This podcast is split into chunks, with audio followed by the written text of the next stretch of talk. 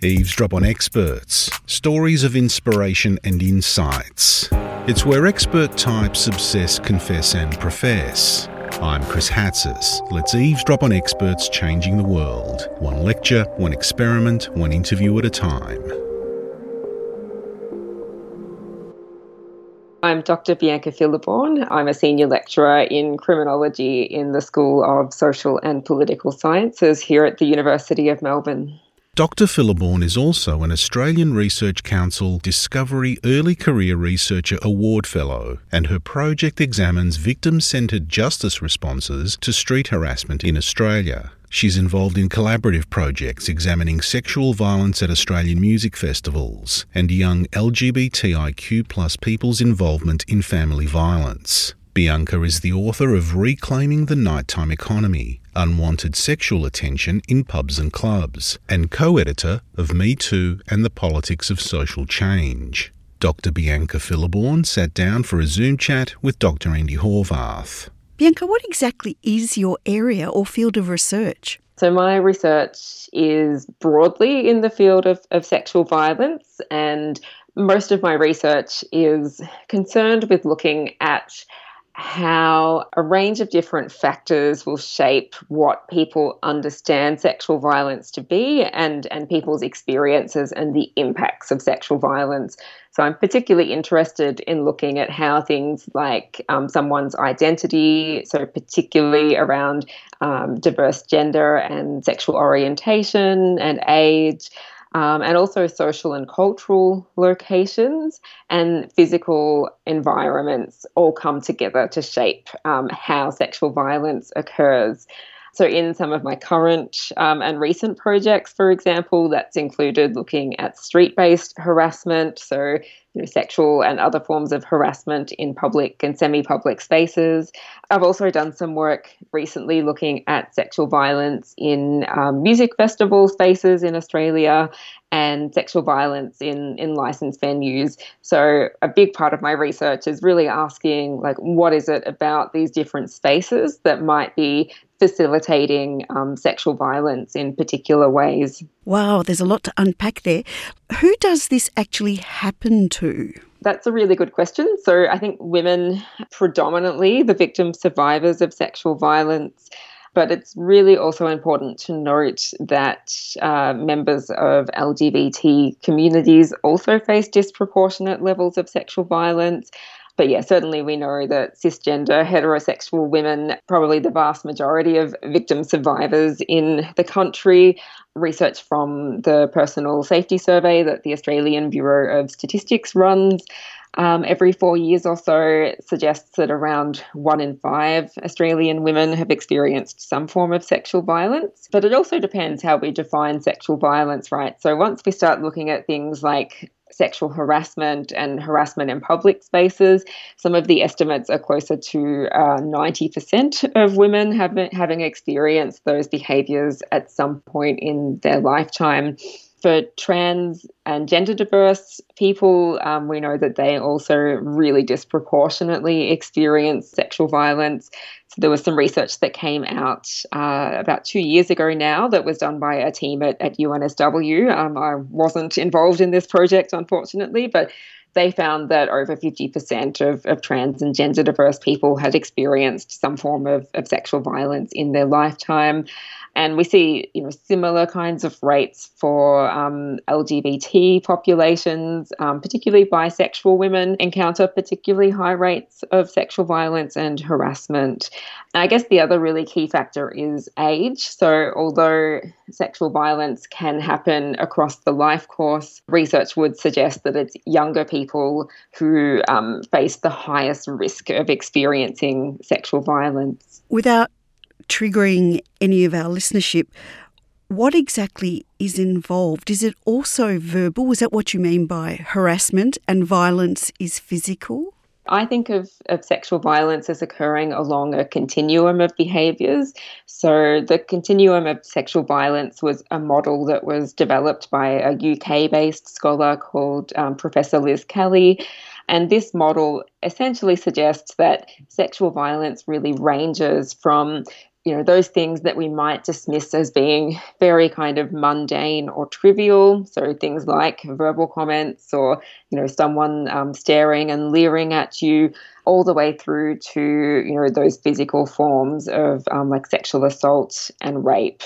So the idea of understanding sexual violence along a continuum is based on the fact that all of these behaviors are underpinned by the same power structures and, and attitudes, and that they all function to remove the victim survivor's sexual autonomy and control over their bodies so even though these are you know vastly different behaviors and it's you know not suggesting that a verbal comment is the same or equivalent to someone um, you know sexually assaulting or, or raping you it is helpful to understand how all of these behaviors and experiences are underpinned by the same structures and and systems of, of power. The continuum model it does also resist hierarchical understandings of harm so, um, again, although I wouldn't say that a verbal comment is the same as being sexually assaulted, it does say that, you know, we can't make simplistic assumptions about which experiences are more or less harmful than others. And it also recognizes that for many, uh, particularly for women and gender diverse people, that they'll often have multiple experiences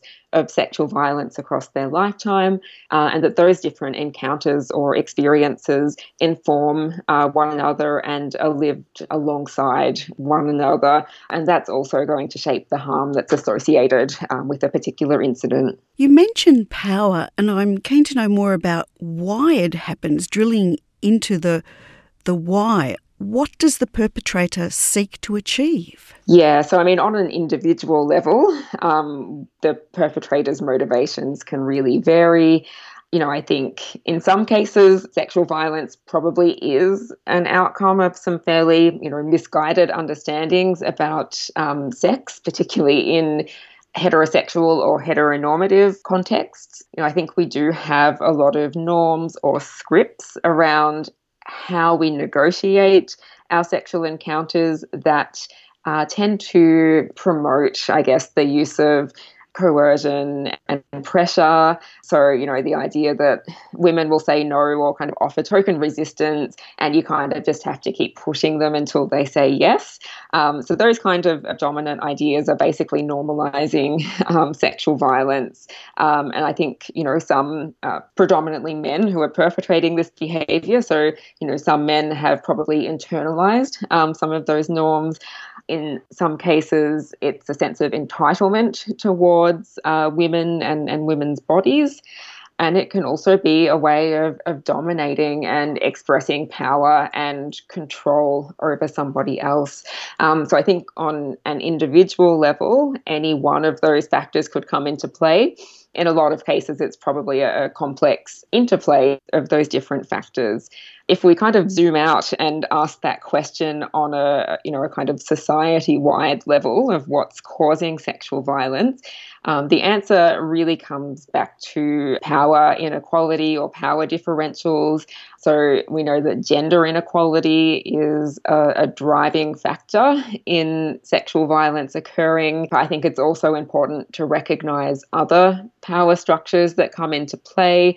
So heteronormativity, um, which is you know the idea that heterosexual relationships um, are kind of normal and should be privileged in in society, and that's accompanied by you know homophobia, transphobia, and, and queerphobia. Uh, we know that racism and ableism also come into play.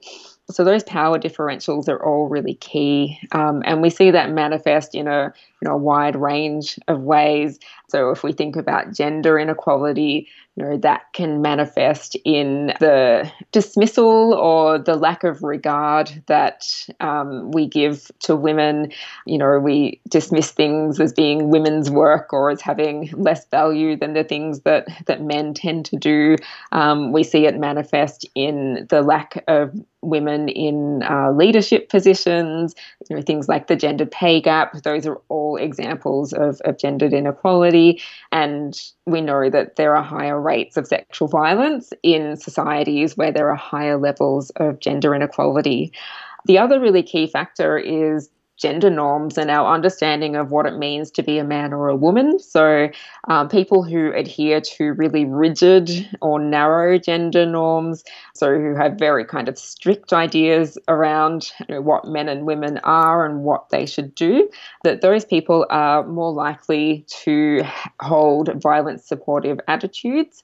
So, they're more likely to, for example, believe in rape myths and misconceptions, and they're more likely to hold attitudes that will minimize and excuse um, perpetrators' behavior. There's also some evidence that those individuals are more likely to perpetrate um, different forms of gender based violence, and particularly men who adhere to um, what we call hostile masculinity. So, you know, this is, I guess, a, a version of masculinity that, you know, sees um, men and women as being, uh, firstly, quite, you know, opposite to one another. You know, that men are there to kind of be these, you know, strong protectors and that women are kind of um, passive and weak and they you know tend to view sex as being a, a competition or something that you get from women rather than a, a mutual you know pleasurable wanted um, exchange between two people.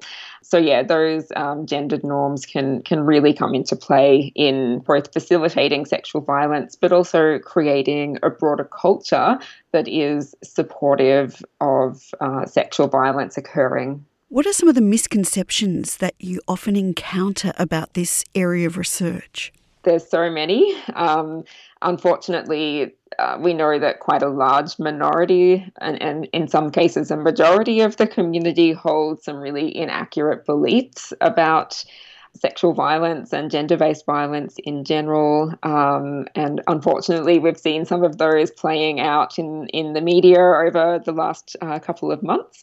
Um, so certainly, you know, the idea that victim survivors and women in particular lie um, about sexual violence or that they make accusations, um, you know, to get revenge on someone is a really common misperception that comes up a lot.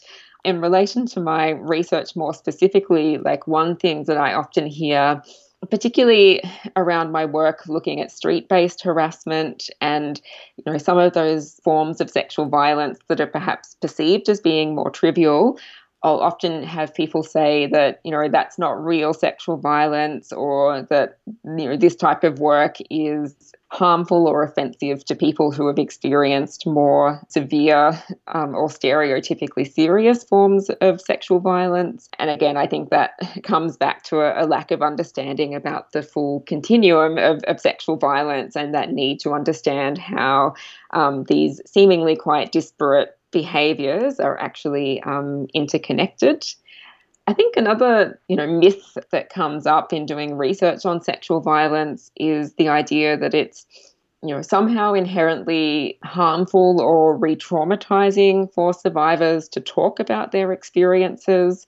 And certainly, you know, it can obviously be um, upsetting or distressing to, to relive um, past experiences. But actually, in my own experience in doing this research, uh, and also based on, you know, some of the literature that's out there, actually, for a lot of survivors, taking part in research and having the opportunity to, you know, share their experience in a way that's meaningful and they feel like their experience is being heard and they're potentially able to make a difference in you know preventing sexual violence or in driving policy and practice changes um, that can actually be incredibly uh, beneficial uh, and a really um, rewarding experience for survivors. So you know of course it's an incredibly sensitive area to be doing research in but i think we also need to take care to not um, not take a really paternalistic attitude or just automatically assume that survivors are going to be you know inherently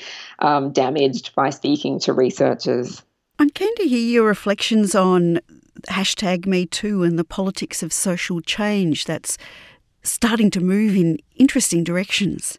I think Me Too has been a really interesting movement and you know quite a a complex and a contradictory movement in a lot of ways. So, you know, on the one hand, I think it's been a phenomenally important moment in sexual violence activism.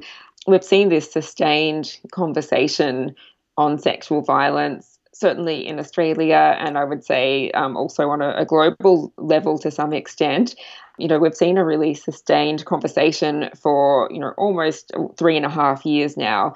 Um, I think that's an incredible impact. You know, it's really difficult to think of another movement that led to such a, a sustained um, conversation. You know, I think for a lot of survivors, the Me Too movement really created an opportunity um, to share their experiences, you know, sometimes for the, the first time in a context where they were perhaps more likely to be believed and supported than they previously might have been. On the other hand, um, I think there are a, a lot of limitations to the Me Too movement. You know, we know that the Me Too movement was sparked by the actress Alyssa Milano tweeting, you know, if you've experienced um, sexual harassment or assault, you know, tweet, say Me Too. Um, however, the phrase Me Too um, was coined by African American activist Tarana Burke over a decade earlier. Uh, and of course, you know, that did not receive the same level of, of recognition as having a, a wealthy white woman uh, with a large platform saying Me Too. So there were certainly concerns around you know, whose voices are being heard and privileged as part of this movement. And arguably, it was predominantly white, middle class, Western women. Was there space for people of color or women of color, for LGBTQ plus communities, uh, for women from you know outside the global north? I think that's you know more questionable. I think the other question that we have to ask is you know, is survivors speaking out enough to generate the sort of social, cultural, and structural change that we need? Because we have had survivors speaking out for decades now. You know, we, have had the statistics of how pervasive sexual violence is for decades. It's not like we didn't know that this was a problem. So, you know, I think there is a question of, well, why has it taken you know, millions of survivors speaking out to generate attention. Um, but more importantly, what are we going to do about it? And I'm not sure that we've actually seen the implementation of you know responses and efforts to start to generate that social and structural change that we need. So whether or not the Me Too movement actually generates that kind of lasting, sustained change that we need, I think is is still open to question. I've seen a change in the way we speak about it in the media. It's it's or even how we speak about it socially. Like we instead of saying "take care going home," we actually say to predominantly young males, "be respectful." So the narrative has sort of started to shift a little bit. Is that a good thing? It is. Um, and I would agree that it has started to shift in some respects. But at the same time, we do still see, you know, those kind of um, victim blaming attitudes. It was last month we saw the, uh, the head of the Australian Defence Force, you know, telling uh, young women to, you know, basically not walk home by themselves if they were attractive or had been consuming alcohol. Um, I think uh, everything that's unfolded in our federal parliament over the last few months um, has also illustrated how um, you know we we often continue to protect men who are in positions of power. I think clearly our prime minister has been very reticent to actually implement, you know, real real change or to take a, a stand on the issue of, of sexual violence. So yes, I, I do think we have seen some positive shifts. At the same time, we're not seeing the extent of change that we need, and I don't think we're seeing the commitment to generating change from people who are in a position of power. What would it take for major law reform? Is the solution law reform? So I'm quite skeptical at this point about the potential for law reform. So we actually have had, particularly in Victoria, some quite progressive and, and several rounds of very major law reform. Uh, we're actually undergoing uh, an inquiry right now in Victoria. So, the Victorian Law Reform Commission is uh, currently doing a review of sexual offences uh, um, and basically how they're dealt with across all aspects of the criminal justice system.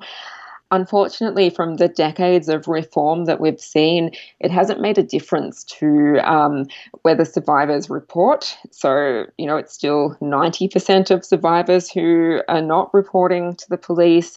We haven't seen any change in terms of how cases that are reported progress through the system. The vast majority of cases that are reported are, are dropped out of the system along the way uh, and the vast majority do not result in a successful conviction in court. We also see survivors continuing to say that the trial process is incredibly re traumatizing. So I'm honestly at for me, I'm at the point where I'm not sure how much more we could do. You know, I think there are, uh, sure, like there's still some small things that could be tweaked, like we've seen discussions around the need for jury education or, you know, whether judges could be more interventionist. But if the reforms aren't implemented in the spirit that they're intended to. Um, if we continue to see a criminal justice system that operates uh, in a way that's informed by you know rape myths and misconceptions, um, if we continue to see defence counsel who are willing to you know imply that a survivor is lying or that they were promiscuous or you know drawing on rape myths and stereotypes as a defence, you know I just don't have a lot of faith that that's the the path that we should continue going down. I often ask, you know, why do we keep going back to a system that has fundamentally failed victim survivors repeatedly and expecting a different outcome? So I think rather than law reform, I'm much more interested in firstly, what can we do around preventing sexual violence and in changing those norms, attitudes, and structural factors that drive sexual violence? Uh, in the first place? And secondly, how might we develop alternative avenues for achieving a sense of justice? Uh, because it's pretty clear that the mainstream justice system just isn't up to task um, in, in achieving a sense of justice for survivors or the overwhelming majority of survivors who've experienced sexual violence. So, what would be a plausible future um, that you'd like to see? Firstly, I'd like to see um, a range of different justice responses implemented. So, we know from research uh, with victim survivors that they actually have quite diverse justice needs. So, justice needs basically refers to what do survivors need to happen to feel like justice has been achieved. And for some people, absolutely going to court, you know, seeing a perpetrator convicted can be really important. But actually, for a lot of survivors, they value things like being able to give voice to their experience in a way that's meaningful and where they feel like they've been heard. Um, you know, having a sense of control over the process once they've reported, having an offender acknowledge what they've they've done and you know issue a, an apology like a sincere apology for their behavior. Um, having their perpetrator held to account can be really important but that's not the same thing necessarily as seeing their perpetrator punished. Um, so I think there are some potential avenues that we could look at. So restorative justice is one option, and that really involves um, the victim, perpetrator, and other um, parties that were, you know, involved uh, in a, in an offence or who have some role to play in supporting the victim and the perpetrator coming together to talk about what happened. It's an opportunity for the survivor to express, you know, what happened and how they were impacted in their own words. Uh, it's an opportunity for the perpetrator to acknowledge the harm that they've caused, um, and most importantly, to um, talk through what the perpetrator will do to make amends for their actions.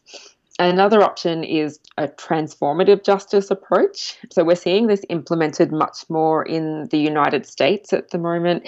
Um, so this is a really kind of grassroots community led approach that operates outside of the formal system. So this essentially involves people in the community working really intensively with perpetrators and with survivors um, but importantly, it's aimed at actually challenging and undoing those structural factors that underpin sexual violence. So, for example, it could involve working with a perpetrator to, you know, challenge and, and change their understandings of masculinity that led to them perpetrating in the first place.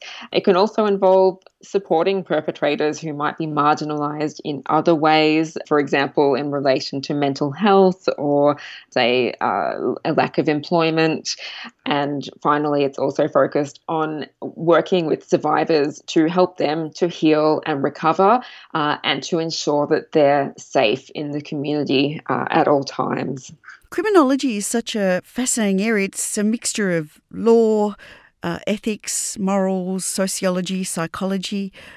Bianca, what got you into this area? It's a good question. So, in terms of why I chose criminology as an undergraduate student, so actually, when I started university, I was going to be a scientist. I did a, a science degree and an arts degree. I did majors in, you know, genetics and biochemistry, and I'd chose criminology because I think at one point I wanted to do law and, you know, didn't get the marks um, to get into law, but thought, oh, criminology sounds interesting. Um, it's kind of related to law so I'll give it a crack. And actually, really loved it, found it really fascinating. I think I got about halfway through my degree and realized I really did not want to be a scientist um, as much as I loved learning about science. I hated doing lab work and, you know, couldn't really see um, what area would I research in, for example, if I went down that path. So, yeah, I think I, I realized that I had a, a much stronger interest and more of a calling um, to criminology.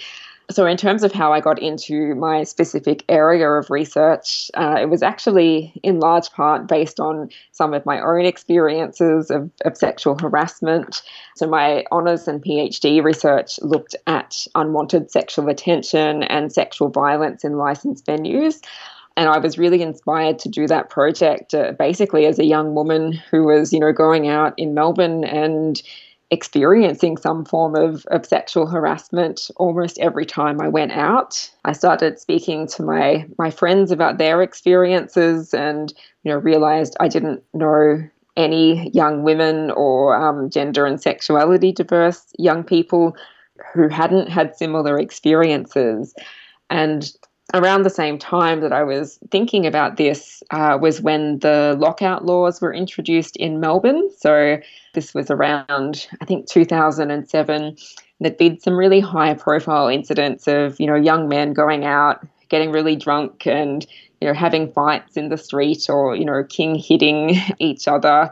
And obviously, that's a concern and, and an issue that needs to be addressed. But we saw this huge government response, you know, massive change in policy, um, police operations in the city on the weekend that were all about targeting violence between young men. And I thought, well, no one's actually talking about the thing that's making me feel unsafe when I go out, you know, to a bar on on the weekend. So I thought I had an opportunity to to do something about that and to put the issue on the agenda, so to speak. Um, and yeah, so that's what I did. Bianca, you spoke about spaces and places where this occurs.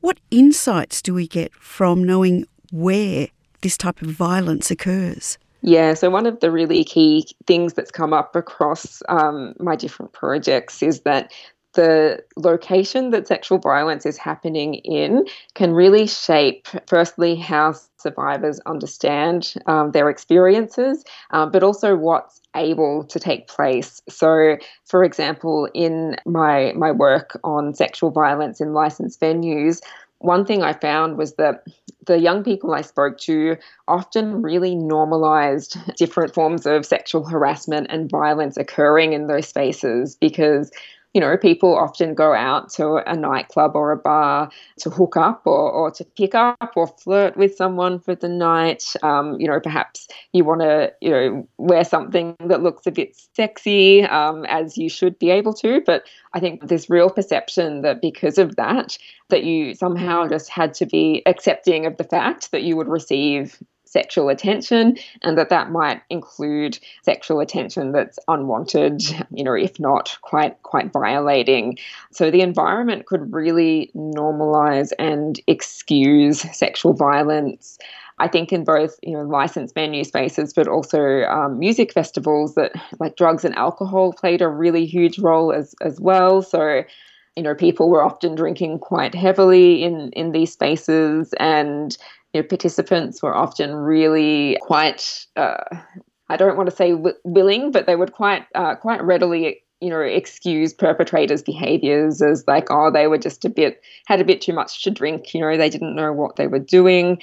And on the flip side of that for survivors who had ha- you know perhaps had a lot to drink or or taken some other substances um, they were much more likely to be you know blamed for their experiences so we can see how the kind of normative practices of different spaces can work to excuse and, and minimize sexual violence uh, and then the actual physical environment itself could create different possibilities for sexual violence. So I think a really good example of this uh, in our work on music festivals was in the the mosh pit area. So like towards the front of the stage where it's you know really crowded and people are you know dancing around and all kind of squished in together. That really created an opportunity for things like groping and unwanted touching to occur and it meant that perpetrators could plausibly deny their behavior and just say, you know, oh, didn't mean that. I, it was just crowded and I got pushed into you. You know, it meant that perpetrators could disappear quite quickly into the crowd. So it was difficult to even identify who they were, let alone hold them um, to account. Or, you know, we spoke to some women who said, yeah, someone someone grabbed me on the bum and I turned around and there's, you know, 20 people around me and I have no idea who did it. So that kind of environmental and, and spatial context, again, could really facilitate and, and create opportunities for perpetration. Next time we hear something in the news about street harassment or violence, what would you like us to think about? I think in relation to street harassment, I would like people to think about how it impacts on the people who are receiving it and to understand that it's not trivial or minor that you know being harassed in public spaces actually has a really profound negative impact on the people who are you know on the receiving end of it so you know, we know that young women and LGBT people will often significantly limit how they use public spaces.